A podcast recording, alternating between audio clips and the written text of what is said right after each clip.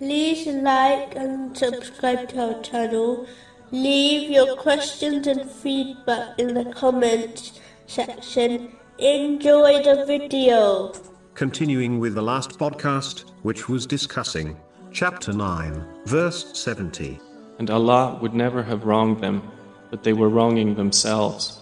Allah, the Exalted, does not wrong anyone, as he simply repays one's actions. Therefore, if a Muslim is rewarded because of their actions, they should praise Allah, the Exalted, as He alone provided them the inspiration, knowledge, strength, and opportunity to perform the righteous deeds. And if a person is punished for their sins, they should blame no one except themselves, as the path of obedience and gaining reward was made clear to them.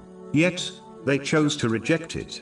This has been advised in a narration found in Imam Bukhari's Adab al Mufrad, number 490. Moving on to chapter 9, verse 71. The believing men and believing women are allies of one another.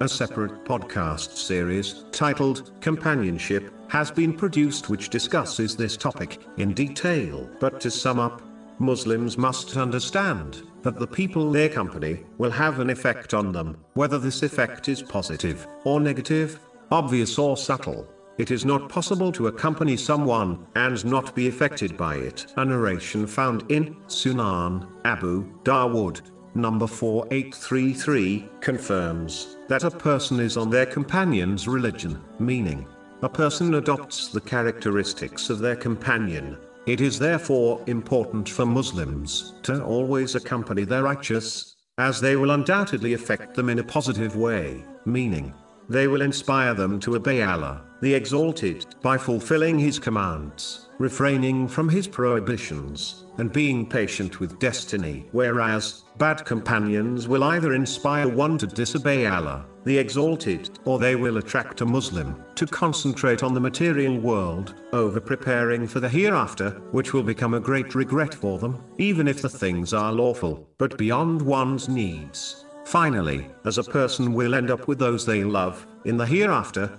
according to a narration, found in Sahih Bukhari, number 3688.